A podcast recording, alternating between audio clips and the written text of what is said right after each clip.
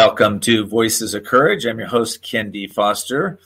Today, we're going to be talking about some of the health challenges that are facing our youth and facing those that have been exposed to some of the uh, bacterias, the viruses, the uh, misinformation, the mental challenges that are out there. We're going to be discuss taking a deep dive into anorexia today.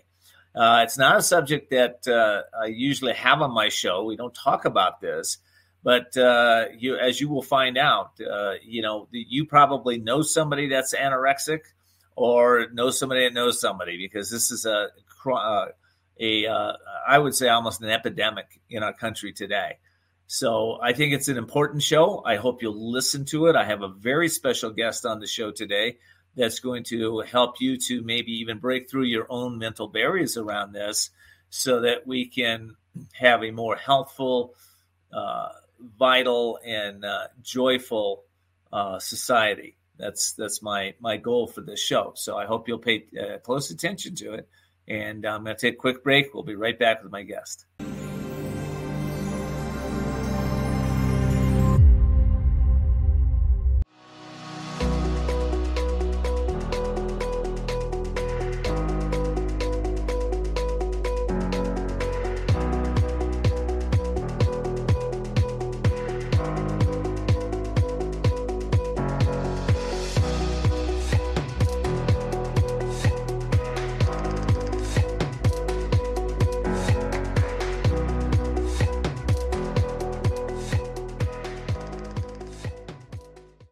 If you or someone you love has developed Parkinson's disease after being exposed to gramoxone or any herbicide containing the deadly chemical paraquat, you may be entitled to financial compensation. If you developed Parkinson's and worked or lived on a farm that used paraquat herbicide treatments with gramoxone, Firestorm, or any listed brand, call now.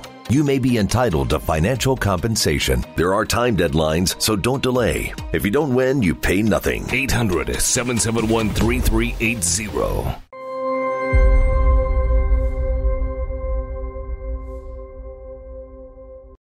Well, welcome back to the show. This is Ken D. Foster, and today I'm very blessed to have Dr. Greenblatt on the show today. Dr. Greenblatt has uh, lectured internationally on science, uh, scientific evidence for nutritional interventions in psychiatry and mental illness. He is the author of seven books, including Answers to Anorexia, which we'll be talking about today. Uh, James uh, Greenblatt is an MD. He's a psychiatrist. He's treated patients since 1988. He's got the experience, knowledge, and wisdom to really make a dent, I believe, in this uh, disease of anorexia. And you got the new book out there, Dr. Greenblatt.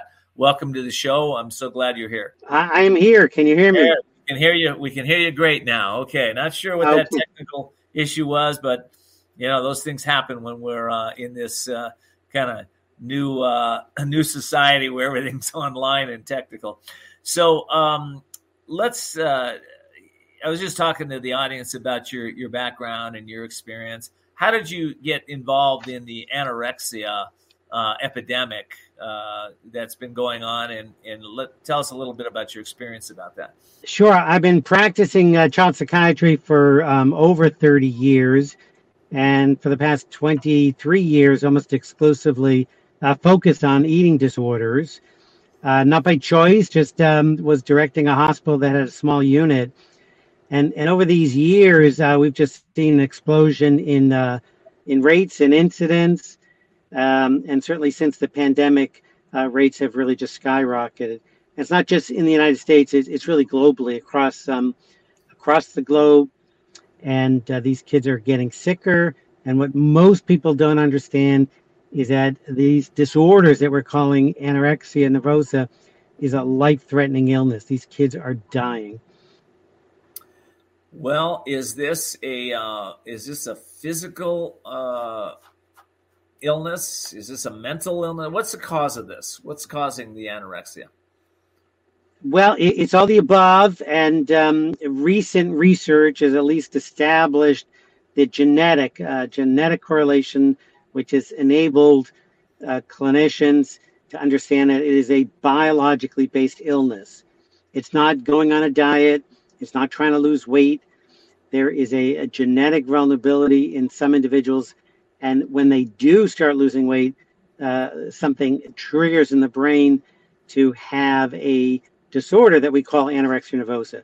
So it's brain based, it has to do with neurochemistry, metabolism, and that's why psychotherapy is, is just not sufficient to treat this life threatening illness. I, I, really, I'm really glad you said that. I, I you know, I, I've had a lot of uh, doctors on the show and uh, neuroscientists. Um, you know, they talk about epigenetics, where they can turn on and off genes. Uh, but we're talking about whatever those genes are; they're turned, you know, on or off, and this is causing this uh, this uh, this disease. Um, what's the treatment for this? Well, you know, our current model, which we've been using for 30 years is just, um, uh, you know, encourage weight gain, bringing someone into the hospital, using an NG tube any way we can. Someone gains weight, but there's no concept of treating the underlying illness, so they leave, and the relapse rates are very high. And there's no current FDA approved medication for this disorder. So the treatment approach is pretty random and uh, I think really deficient and, and my work is try to establish a, a missing link, which I believe is chronic nutritional deficiencies. It, it makes a lot of sense. It makes uh, sense that we would have to treat it a different way. I mean, the old story is, uh, you know, I, I I'm not real familiar with the uh, uh the uh, the rates of curing anorexia um, in the in the old paradigm, what percentage of people would actually be cured of this, or is this just a lifelong illness that someone has to deal with? No, uh, people get better. You know, there's a a third that get better, a third that stay chronically ill. Um, the other kind of frightening statistic is anorexia nervosa has the highest risk of mortality of any psychiatric illness and the highest risk of suicide, which is certainly uh, part of the current conversation around the mental health crisis in our country. Wow. Okay. Well, listen, I'm going to take a quick break. When we get back, I'd like to take a dive into your new book and uh, find out a little bit about why you wrote it and what can our audience benefit by reading this book. So we'll take a quick break. We'll be right back.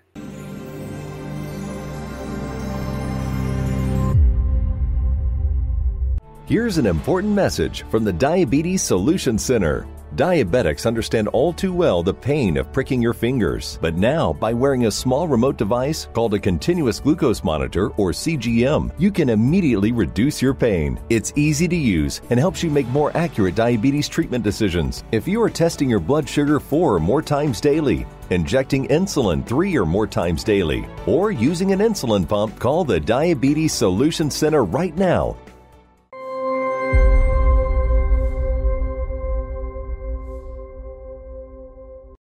Well, welcome back, everybody. This is Ken D. Foster, and we're talking to Dr. Greenblatt.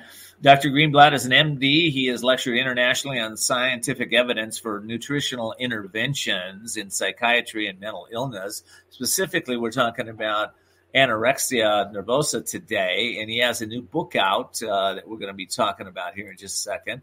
Um, actually, we're going to do it right now. So, Doctor, um, what inspired the new book? Uh, you've been writing for a long time. You've got many books out in the world.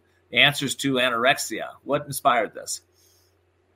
Well, this is an updated edition of a work that I did over 10 years ago, which basically tried to shake the eating disorder community a bit and ask them to see what's in front of them. These patients are uh, emaciated and malnourished and nobody was treating the malnutrition. So I talked about nutritional deficiencies, vitamin B12, vitamin B, looking at the gut, understanding the role of nutrition and brain function. Mm. And over the past 10 years, there's been hundreds of articles supporting this thesis. And I just felt it was important to update the references and try again to get the eating disorder community. And the book was written for parents to understand that chronic malnutrition affects the brain and makes this disorder harder to treat. Well, what is the uh, nutritional deficiency syndrome? What is that that uh, goes along with anorexia? Well, again, it's common sense, but really ignored in our medical community. Some of these kids are avoiding, um, you know, large uh, nutrient class of food like all fat, and, and fat's essential for brain function. Um, many are shifting to a vegan vegetarian diet, and in adolescence, we have good research that that's a kind of a recipe for disaster for someone who's genetically vulnerable because there's not adequate zinc and B12 in a vegetarian diet for kids that are trying to get through puberty. So it's a combination, I call it the perfect storm, of this genetically vulnerable kid trying to get through puberty, restrictive eating sets up this nutritional deficiency syndrome that just keeps someone in this cycle of uh, disordered eating. Hmm. You know, in your book, you talk about you are what you don't eat. Um, let's let's talk a little bit about that. What what am I that I don't eat? what is that? Well, you know, there might be a lot of vegan vegetarians that are going to get upset, but let's say you're not eating animal products. Uh, zinc requirements increase during puberty to help you get through puberty. So for those uh, vegans, um, what they're not getting is adequate zinc. And we know zinc deficiency uh, contributes to the symptoms of anorexia. And there's also research, ignored, but uh, there, that shows zinc as a nutritional supplement can help some individuals with anorexia nervosa. Okay. And, you know, also in your book, you talk about that antidepressants don't necessarily work for anorexics. Is that is that correct? yeah, the research has repeatedly demonstrated that there's no medication currently approved for anorexia nervosa. And there's research in my clinical experience with thousands of patients that oftentimes the antidepressants, uh, one, they don't help, but they also can get in the way of recovery. So we have no medications to provide patients and families for kids with anorexia nervosa. Hmm.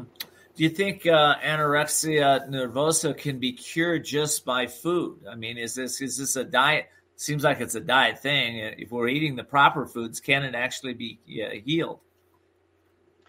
Uh, well, absolutely. But it's um, what happens when someone develops this illness is their brain and their thought process change, and they believe uh, that they are overweight when they're underweight. So these distorted perceptions, it's not necessarily easy and and that's kind of been the uh, issue is both parents and providers will just say well eat and it's not that simple because uh, they are overwhelmed with uh, emotional fear and turmoil thinking of eating and gaining weight so as a psychiatrist um, when somebody comes into the office uh, with this disease and um, what what's like the first thing that you're going to be talking about with them? Is it is it the the emotional aspect, the mental, emotional, you know, the physical? Is it is it? It seems like it's all combined. Maybe there's even a spiritual component to this, but it seems like there's a lot going on here. Yeah, I mean, the first message has to be your child has a, a serious medical illness. We need to understand it as we would any other serious illness like cancer, which means uh, we need to get them treatment whether whatever that entails, and that, as you described, is both psychological, biological, and even spiritual, because it is really important that the illness doesn't take meaning in their life. So, stressing the importance of the illness, and then you know, for younger kids, we have a family-based treatment programs that do work, but it's families really taking control of eating, and then the medical approach has to be considered. So the, the message, the first nine messages out of 10 is we need to take this illness seriously. It's not about losing weight. Not about losing weight. I think you touched on a subject that I think is interesting. Some people identify themselves with their disease, they put meaning to the disease. If that's happening for somebody, how, how do you break that? Uh, it takes time. They get entrenched in, in the, the power and the control and all the dynamics around kind of weight loss. And that is where therapy and oftentimes uh, residential uh, treatment can support a, a, a, adolescent and a family to help uh, develop, you know, uh, other parts of their life that do have meaning and can help them lift out of this. You know what's uh, what comes to my mind is, um, you know, I know this is a complicated. It seems like a complicated illness, and are there um, are there other illnesses or diseases that are associated with anorexia nirvana? Uh, sorry, anorexia. And it, you know, if so, what are those? You know, that are predominantly. If you have anorexia, you also have this. Yeah, uh, rarely would we be seeing a child or adolescent with just anorexia nervosa. Oftentimes, anxiety is a significant component, sometimes uh, a form of obsessive compulsive disorder. Uh, depression is common. It's not uncommon. Some of these kids have um, infections and other medical problems. So it just sets the course of a whole range of psychological and medical complications if not aggressively treated early. You know, do uh, uh, do you run across um, uh, patients that are self medicating uh, with this disease, and if so, what what are they? You know, what is that that they self medicate? And maybe we're self medicating with different types of foods, or even drugs, or alcohol, or something like that, to overcome this these feelings of inadequacy or anxiety or what whatever they're going through. Uh, sure. I mean, I think um, as this disorder kind of seeps into uh, an individual, they are kind of uh, paralyzed with a, a chronic um, uh, fear, a pathological fear. So they're anxious all the time. So the self medicating is trying to get rid of that anxiety because they can't get these thoughts about their head, about their weight out of their head. So exercise is the most common. These are the people you see in the gym for hours, maybe walking the streets in the cold, uh, two in the morning.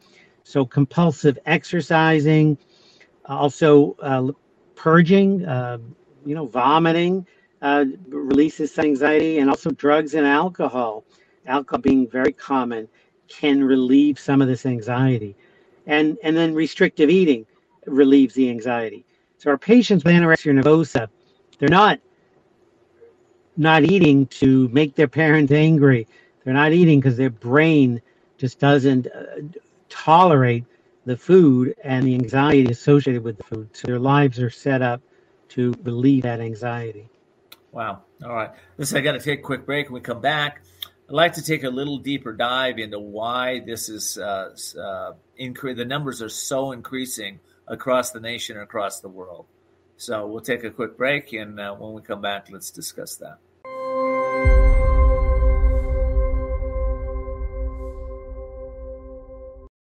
Ah, welcome back, everybody. This is Ken D. Foster. I'm the host of the Voice of the Courage show, and uh, we have Dr. Greenblatt with us today. We're discussing his latest book, which is called Answers to Anorexia. It's on the screen right now.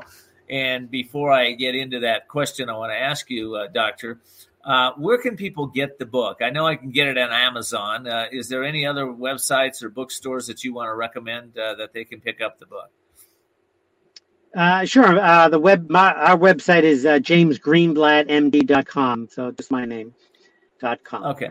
So let let me uh, you went on that. That was a little quick. I have a listening audience too, so I, uh, it's uh, James J A M E S uh, Greenblatt Greenblatt G R E E N B L A T T dot com. So for my listening audience, I hope you'll uh, you'll check it out. All right, you know it, it, We touched on it earlier in the show about how this is really starting to be a. Uh, the numbers are growing, right? And there's probably a lot of factors in that. What do you think the number one factor of why these numbers are growing with the anorexia nervosa right now? Well, I think there, there are a number of factors. Um, the rates were increasing before the pandemic, but the pandemic really kind of, um, you know, skyrocketed these rates. These kids were home, um, on social media, visually comparing themselves, lots of uh, social media sites, and this came out in the Facebook trials, you know, kind of uh, engaging uh, women looking at weight loss and dieting. So the social media piece certainly um, contributed with the social isolation as well as, you know, my theory is um, this very um, seductive increase in a vegan diet in these young adolescents where they're not getting adequate nutrients. I wonder, you know, I, I, don't know if there's any research on this. I wonder if the vaccinations themselves have had any impact on um, on this uh, increase. Have you touched on that at all, or do you know anything about that? Yeah, there hasn't been any research looking at the uh, either the vaccines or the infection uh, contributing to the increased rates because they were already kind of increasing pretty dramatically. But one of the the newer things we talk about in the book that's not addressed enough is there are infections from Lyme disease to other, even strep infection, that has contributed to this growth of uh, anorexia nervosa. Wow. Okay. Wow, a lot going on with this thing. All right, so um, uh, you know, so how can uh, families? Uh, let's let's talk about the family. Let's talk about the early signs of this. And what should a family look for? Sure. I mean, the, the concern if someone loses weight in our culture, everyone is saying, great job, you look good, particularly if, um, you know, they've been told by the pediatrician or someone else to lose weight. So initially, some of the symptoms are ignored, but then as a child might be missing meals, wearing baggy pants, um, going to the bathroom after meals, um, not eating fat, not eating meat, I mean, all these are kind of red flags to at least talk about diet, health, and body image with your children. Again, this illness is treatable if we can address it early. That's good. Okay. Um, we talked earlier about conventional treatment isn't necessarily the way to go. Do you give in the book? Do you give some uh, uh, uh, ways to uh, treat this that maybe aren't in the public? Sure. And I didn't mean to imply conventional treatment is not the way to go. My career has been in conventional eating disorder treatment. What I'm looking for, asking uh, everyone, is to kind of augment our conventional treatment model with a better understanding of malnutrition and nutritional support. So, conventional treatment will involve residential care, uh, group therapy, individual therapy, medications to decrease the anxiety, nutritional support, but that is not sufficient to always prevent these kids from just relapsing. And the underlying nutritional deficiencies aren't usually addressed in our conventional model. Yeah you know, if you had, uh, you know, if you're you're speaking at, uh, you know, a convention of psychiatrists, what what would you tell them about this that maybe they need to start doing in a in a different direction? What's a new story that we can be telling around this disease to really help uh, increase our cure rates? I think the new story is understanding uh, micronutrients and brain function, particularly zinc uh, and magnesium, and also understand macronutrients like essential fatty acids. I mean, we've all been hearing about fish, right? Is good for you. Um, and some of these kids have been avoiding fat for 1, 10, 15 years. 60% of the brain is fat. And, uh, you know, fat deficiency uh, creates a number of the symptoms uh, these young kids are struggling with. Well, that's interesting. So, you know, we talked about maybe a vegan diet wouldn't be the ideal diet for these children. Um, what about a keto diet? Uh, you know, where they're increasing their fats and uh, proteins um, in uh, in cutting out the uh, you know the sugars and that type of thing. Well, fascinating question. Uh, there's um, you know a study going on on anorexia and keto, but it's not something that I would recommend for binge eating disorder and other eating disorders. Ketogenic diets have seen tremendous benefit, but for anorexia nervosa, where they are malnourished, underweight, a ketogenic diet can be dangerous. So that is something I would not uh, attempt without uh, very careful medical supervision. Okay, good. And uh, just a uh, uh, uh, step back a second. You talked about micronutrients in, in zinc and um, another one I, I don't remember, but let's just go with the zinc. What is it that seems to be in the micronutrients in zinc that seems to be effective in treating this disease? Sure. Again, zinc is mostly bioavailable in animal products. And during puberty, the higher need for zinc, just like in pregnancy. So again, that perfect storm. And and what we know is zinc is a micronutrient. It has to do with a brain function, how we make serotonin in the brain, and it also has to do with digestion. So all of our digestive enzymes are zinc dependent. So so many of these kids with eating disorders they, they get bloated, they get stomach aches. So eating is just not tolerable. And so by addressing the zinc deficiency and supporting their digestion, they're just going to be better able to participate in therapy. That's great. That's awesome. Okay, well, listen, I uh, I have one uh, one or two more questions for you here. um, you know, you got the microphone to the world right now, right? We're in 185 countries, Doctor. And um, I'm wondering, what is your message to the world right now around this disease? What what what would you say? You know, you've got got a big you've got a big audience here. What do you want to tell them?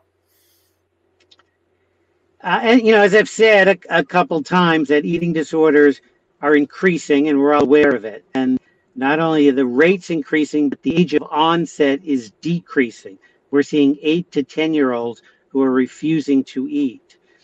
And the message is aggressively treat this illness early because these young adolescents can be treated. And then the message um, embedded in everything I do is really try to appreciate the concept of malnutrition because the brain utilizes 25% of our energy, our metabolic energy. So all the nutrients, the vitamin, minerals has to be utilized by the brain first. And supplementing with nutri- nutritional therapy can uh, support recovery and prevent relapse. I love it. Dr. Greenblatt, thank you so much for being on the show. The book is The Answers to Anorexia. I hope that you will consider picking that book up, especially if you have any kind of anorexia uh, nervosa going on in your family or any signs of that. I think this book will help you. So I hope you'll check it out. Doctor, again, thank you so much for being on the show. I appreciate you. Appreciate you being here and taking your time today. Thank you, Ken. Appreciate the opportunity. And for all of you that are listening to our show, uh, this is an important subject. And I hope uh, if this has touched your heart or you know somebody that's suffering from this, I hope you will pass this show on to them. You can tell Alexa Cortana or Siri to just play Voices of Courage podcast. It'll come right up for you.